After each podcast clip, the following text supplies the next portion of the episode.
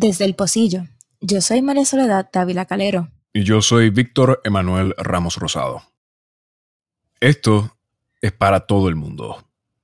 El día menos pensado, cualquiera puede caer preso.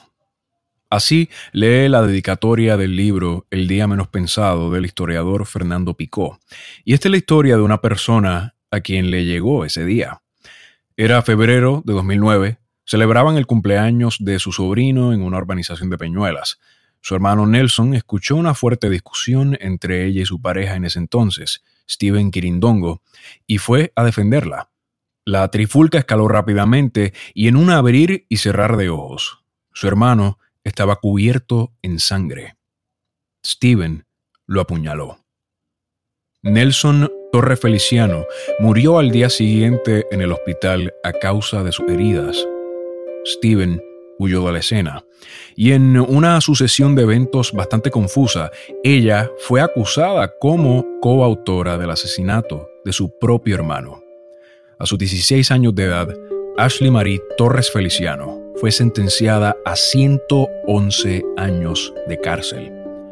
Ya han pasado 11 años y lo que realmente sucedió ese día aún no está muy claro.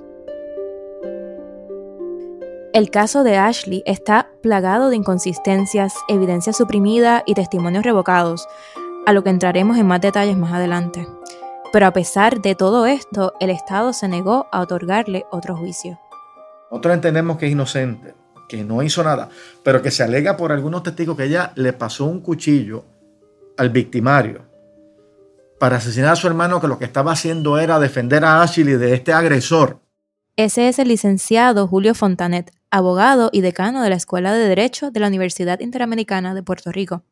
También es el fundador de Proyecto Inocencia de Puerto Rico, que es parte de la red de Project Innocence. Project Innocence y sus organizaciones locales afiliadas buscan poder sacar de la cárcel a personas que fueron erróneamente convictas. Además, también buscan hacer reformas al sistema judicial para que sea uno más justo. Un proyecto que se dedica a investigar casos ya cerrados, casos que ya la persona ha sido convicta, el proceso apelativo concluyó, pero que esa persona ha mantenido y ha reiterado su reclamo de inocencia. Nosotros lo que hacemos es en esos casos es tratar de acceder mediante orden judicial esa evidencia para extraer el ADN y compararla con el ADN de la persona convicta. Porque un poco el Estado representó en el juicio hace 15 o 20 años de que esa evidencia biológica le pertenecía a la persona convicta. Así que en ese sentido, si se establece que no le pertenece, eso justificaría un nuevo juicio. Y otros casos, como en el caso de Ashil, donde nos estamos muy convencidos de que era inocente, no es un caso de evidencia biológica, es un caso de evidencia que el Estado no, presentó toda la evidencia disponible en el juicio, nos pareció que era injusto. Y así que por esta inocencia, aparte de litigar los casos para lograr la inocencia, a veces también hacemos otras cosas, como por ejemplo, peticionar clemencia ejecutivas o indultos, asesorar a la Asamblea Legislativa con proyectos de ley para asegurarnos que el proceso penal es más justo, para minimizar un poco esas condenas erróneas, es lo que nos preocupa sobremanera. El licenciado Fontanet nos explicó cómo es que el caso de Ashley llega a sus manos. Tengo que reconocer que fue Jorge Rivera Nieves quien, quien me habló del caso y bueno, y una vez eh, yo le digo a Jorge que puedo trabajarlo, Ashley a través, ¿verdad? Se comunica con nosotros y sus familiares para nosotros empezar a trabajar en el caso. Ashley Marie fue convicta el 8 de octubre de 2009 Casi cuatro años más tarde, mientras cumplía su sentencia de 111 años, solicitó al Tribunal de Primera Instancia, o el TPI, un juicio nuevo.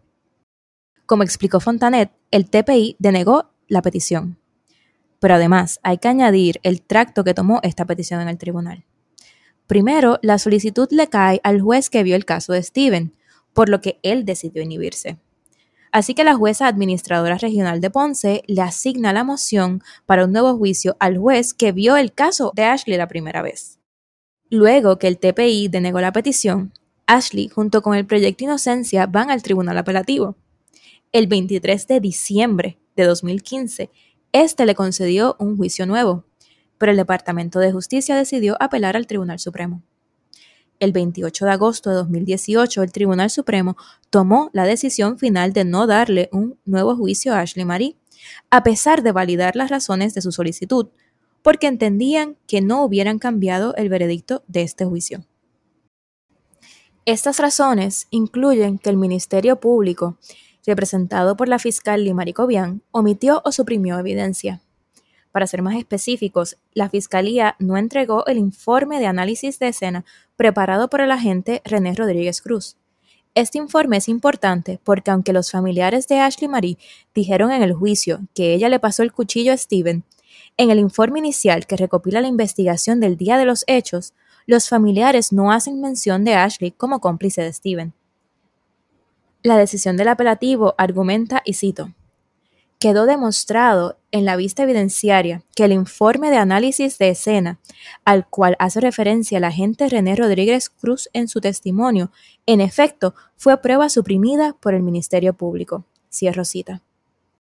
Además, el Ministerio Público o Fiscalía no presentó dos páginas del informe de la doctora Silvette Lugo, quien atendió a Nelson luego de haber sido apuñalado. Según el relato de la doctora Lugo, en el informe mencionaba que Nelson identificó a Steven como su agresor y describió a su hermana Ashley como la víctima por la agresión que ella había recibido de Steven ese día. Sobre el testimonio de la doctora Lugo, el Tribunal Supremo determinó, y cito, si bien es cierto que las declaraciones de Nelson no vincularon a Ashley, tampoco la desligaron. Cierro cita. Aunque el Tribunal Supremo y el Tribunal Apelativo le dieron peso distinto a los informes suprimidos, ambos coinciden y aluden al análisis del tratadista y profesor de Derecho Ernesto Chiesa sobre la responsabilidad del Ministerio Público de proveer la evidencia exculpatoria o que favorece a la defensa. En la decisión del apelativo se encuentra este análisis de Chiesa, y cito, la violación al debido proceso de ley no ocurre solo cuando el Ministerio Público no revela evidencia exculpatoria solicitada por la defensa. Ocurre igualmente cuando, aún sin solicitud de la defensa, el Ministerio Fiscal no revela a la defensa evidencia que sabía o debió haber sabido que era favorable a la defensa. Cierro cita. Otro argumento que levantó la defensa de Ashley es que uno de los testigos, Luis Elvin Rodríguez, se retractó en su testimonio en el que decía que Ashley le dio el cuchillo a Steven. Luis Elvin era el cuñado de Ashley. Y la hermana de Ashley dijo en una entrevista del 2018 del programa Primer Impacto que él le dijo a ella que mintieron porque, y cito, no se llevaban con ella. Por el lado de los testimonios, la defensa también señaló que Steven dijo que actuó solo. Sobre esto, el Tribunal Supremo argumentó que también hay que considerar los otros testimonios. Últimamente, el Tribunal Supremo determinó que la prueba suprimida pudo haber favorecido a Ashley en el juicio original y que el Ministerio Público faltó en su responsabilidad de proveerles esta evidencia a la defensa, pero también determinó que no llena el estándar para un juicio nuevo. Aquí una nota aparte. El Pocillo solicitó reacción al Departamento de Justicia, pero estas peticiones no fueron contestadas. Sin embargo, el episodio de primer impacto antes mencionado incluye una entrevista a la fiscal Limari Cobian. En la entrevista, Cobian entiende que es falso que los testigos hayan mentido, a pesar que el testigo Luis Rodríguez aseguró que mintió. El argumento de Cobian es que el testimonio del juicio tiene que ser el más certero porque es el más cercano a los hechos. Lo que pasó ese día no está completamente claro. Para guiarnos a través de esta historia quisimos escuchar un recuento de los hechos desde la fuente principal. Gracias por llamar al Departamento de Corrección y Rehabilitación de Puerto Rico, complejo para la rehabilitación de la mujer en Bayamón. Si conoce el número de extensión, puede marcarlo en cualquier momento. Un momento, por favor. Nuestros intentos iniciales no rindieron frutos. Sí, hola, buenas tardes. Buenas tardes, Ashley. Sí, Te habla Víctor Ramos, soy periodista, ¿cómo estás? bien, gracias a Dios y usted. Pero con un poco de paciencia y persistencia logramos hablar con Ashley por teléfono. Ashley está cumpliendo su sentencia en el complejo de rehabilitación para mujeres en el municipio de Bayamón. Advertimos que su testimonio es gráfico en partes y describe momentos de violencia. En primer lugar, me gustaría eh, eh, preguntarte o pedirte tal vez que, me haga un, breve recuento eh, de tu caso. Pues el día 21 de febrero del 2009 yo me encontraba en el cumpleaños de mi sobrino, hijo de mi hermano por parte de madre, de Daniel Figueroa Feliciano. Ese día yo me encontraba con, compartiendo allí y yo tuve un problema este con mi expareja Steven Quirindongo, la cual él me dio en el área del parking. Y pues nos faltamos el respeto mutuamente, pero es porque él me dio, me había dado en la cara. Y yo le dije pues, ese día que no sé si puedo decir el tipo de malas palabras, o, pues, ¿me lo permiten o no? Sí, sí, sí. Pues este, él me dijo puta y yo le dije que puta era la madre de que no sabía de quién era y le dije que hasta, hasta aquí llegó lo de hoy, de nosotros. Ashley nos cuenta que luego de eso Steven pretendió marcharse del lugar. Ella regresó a la fiesta y su hermano Nelson le preguntó qué había pasado. Ella le explicó que había discutido con su pareja y que éste la había abofeteado. En ese momento, Steven Quirindongo regresa al lugar. Al ver que regresa, Ashley fue a confrontarlo. Cuando viene acá, mira por dónde viene, de nuevo para atrás. Cuando él se me vino acercando, me metió un puño en la cara. Los golpes de ese día no habían sido la primera vez que Quirindongo le había agredido físicamente. Estuve embarazada y después, después que estuve embarazada también. Su relación con Steven, si es que puede ser llamada una relación, comenzó cuando ella apenas entraba a su adolescencia yo tenía que bajar por el barrio Caracoles 1. O sea, podía bajar por ambas partes, pero como yo no conocía mucho, yo bajaba por ahí hasta que empecé a conocer a Steven. Así fue que lo conocí. Como Caracoles 1 y Caracoles 2 está cerca, pues yo bajaba, hablaba con él, o nos veíamos mutuamente, hasta que quedé embarazada. Quizás Ashley no lo percibe de esa manera, pero a los 14 años nadie es capaz de consentir a relaciones sexuales con mayores de edad. Fue agredida sexualmente. El licenciado Fontanet así lo describe.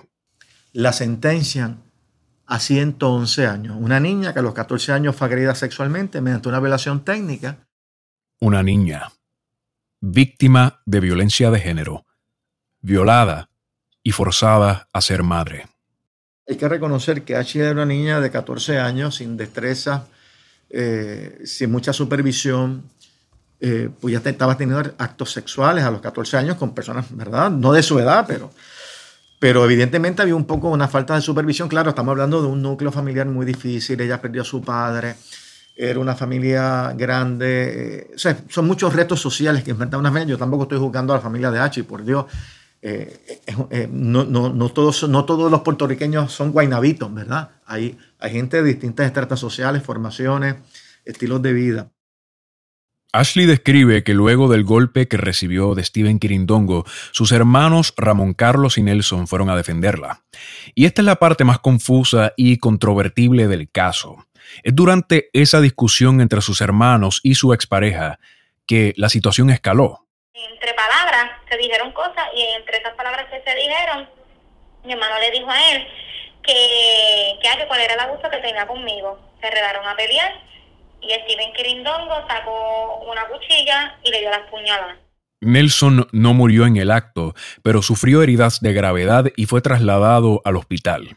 Que mi hermano llegó al CGT de Peñuela, lo atendieron, él antes de morir él declaró y él dijo que fue en defensa, de defender a su hermana Después de eso, este, no supe más nada hasta después de al otro día que pasó un incidente en mi casa. El incidente que Ashley menciona fue una discusión con su madre, Lucrecia Feliciano Quiñones, en la que esta última alegó que su hija la había amenazado. Ashley fue arrestada y llevada al Centro de Tratamiento Social para Niñas de Ponce. El sistema de corrección le pone estos nombres elaborados, pero los centros de tratamiento social, mejor conocidos por sus siglas CTS, no son más que cárceles para menores. Después de eso, este, me fueron a buscar a CTS Niñas Ponce, los aguaciles. Cuando me llevan a fiscalía, ahí es que yo me sorprendo de que se me acusa del asesinato de mi hermano. Ashley jamás pensó que sería acusada como coautora del asesinato de su propio hermano. Desde el principio, Ashley tenía mucho en su contra. Por razones que ni ella misma comprende muy bien, su propia familia la culpaba. Y esta parte debe examinarse con cuidado. Los testimonios de sus familiares, su madre incluida, señalaban que ella le había dado el arma a Steven Kiringdongo. No todos los familiares vieron lo mismo, pero de una forma u otra insistían que Ashley había producido un cuchillo de 7 pulgadas que en medio de la discusión le pasó al victimario. Y es en estos testimonios que la fiscalía centró su ofensiva. Pero con el paso de los años, Varios testigos han retractado lo que dijeron en ese momento, particularmente su excuñado por parte de su hermana Yalexis, Luis Elvin Rodríguez Cruz. Por cierto, cuando este, me reabrieron el caso, él después fue testigo a favor mío, no testigo de, de, fiscalía. Y él dijo que fue que todo fue molesto porque como yo era este pareja de Steven, pues que todos pues estaban molestos y tomaron esa decisión. Vamos a tomar un momento para explorar esta parte del caso. De entrada, cuando comenzamos a investigar esta historia, nos llamó la atención la reacción de la familia de Ashley. ¿Por qué fueron tan rápidos en acusarla? Ashley no era una joven perfecta. Situaciones en su adolescencia le costaron faltas a su récord, aunque nunca cometió delitos. Pero de ahí acusarla y creerla capaz de ayudar en el asesinato de su propio hermano, hay un salto grande. Ella misma no sabe explicar qué exactamente causó que su familia reaccionara de este modo.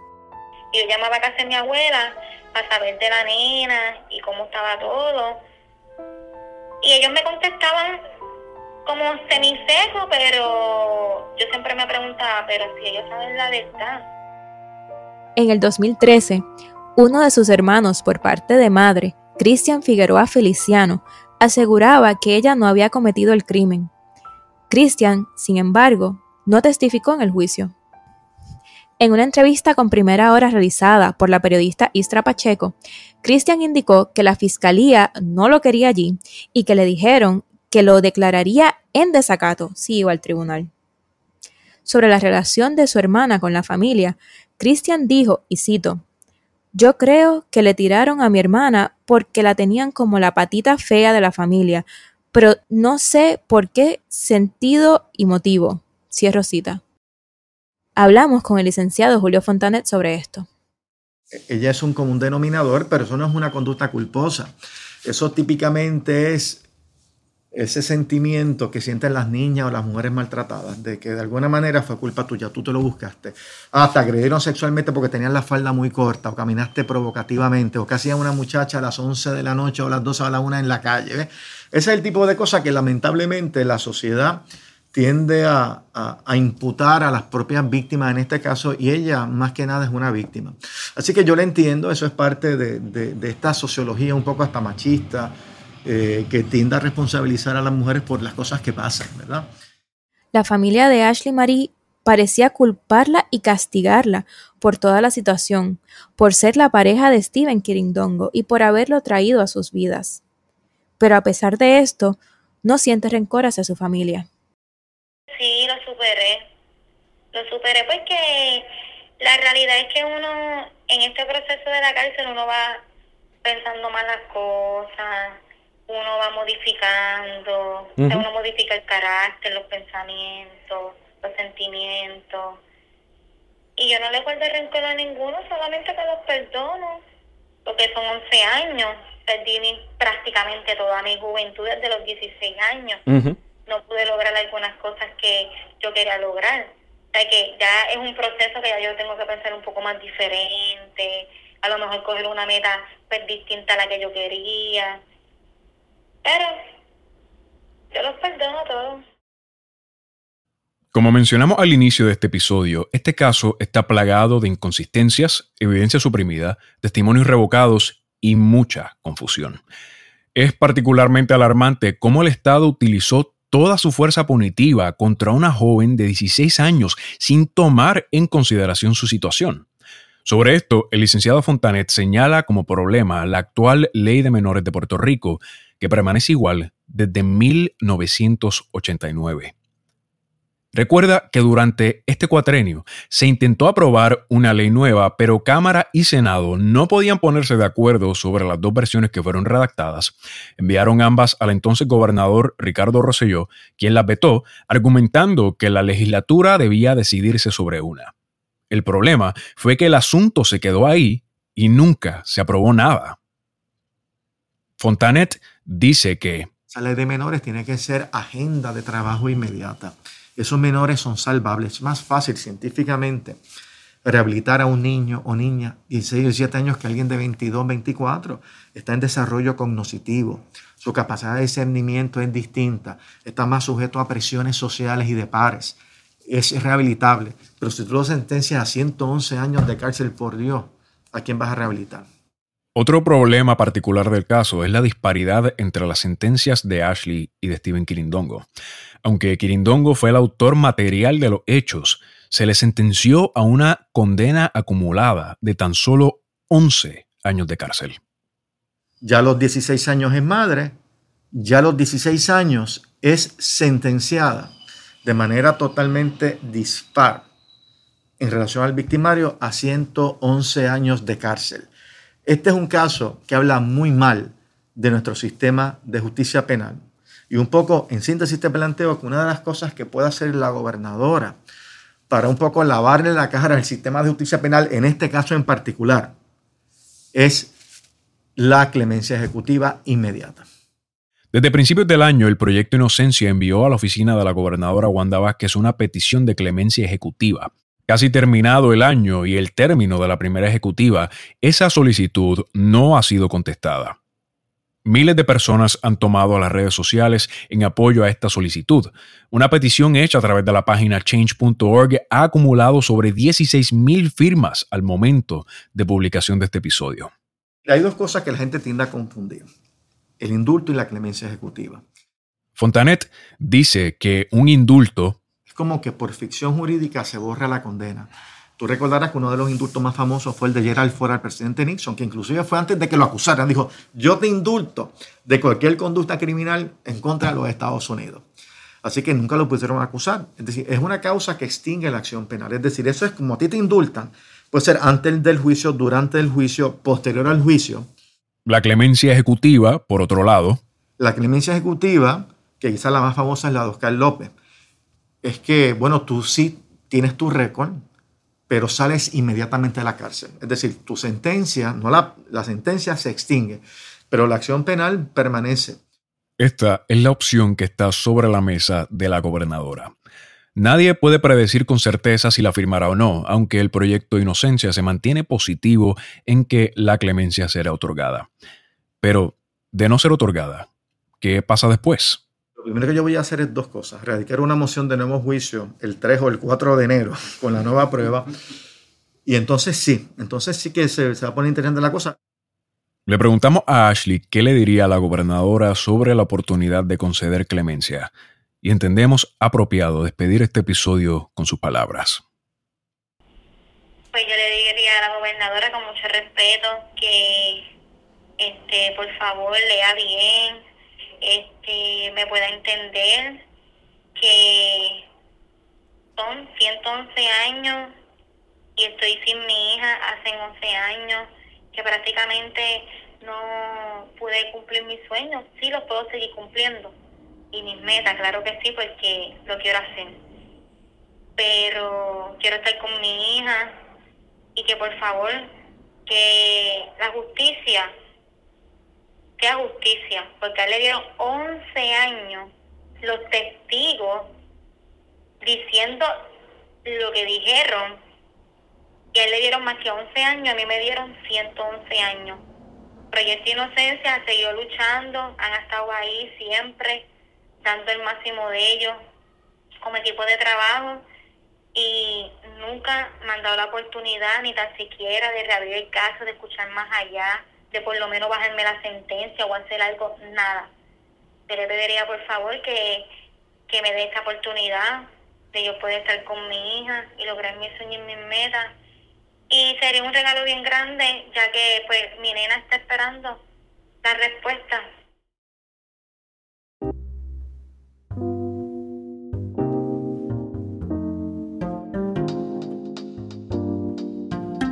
El Pocillo es un podcast producido de manera independiente. Pueden encontrarnos donde sea que escuchen sus podcasts.